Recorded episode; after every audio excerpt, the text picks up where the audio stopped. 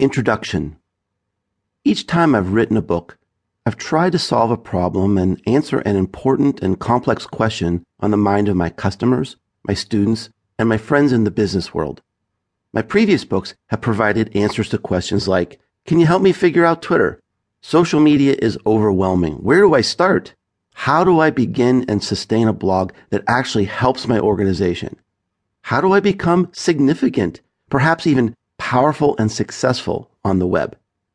Well, so far so good. As long as I encounter big questions that require more than a blog post to answer, I suppose I'll keep writing books. Here's the question at the heart of the content code. I'm a professional marketer working as hard as I can on producing content, engaging on social media, and spinning right along with the revolving door of every digital marketing innovation and new platform. Why is my business not getting anywhere? Here's the short answer. Because you're living in yesterday's world.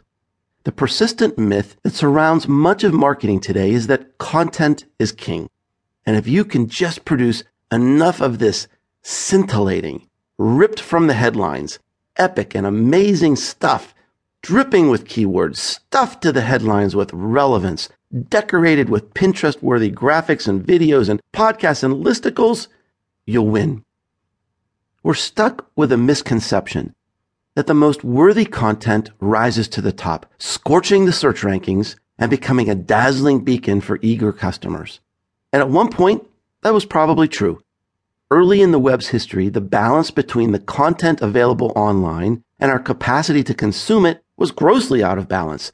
We were insatiable consumers, spending hours discovering the new information sources coming at us on the emerging World Wide Web.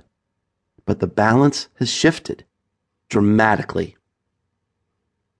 Every company agency, club, university, nonprofit organization, and 13 year old kid hoping to break out as the next Katy Perry is pumping out content.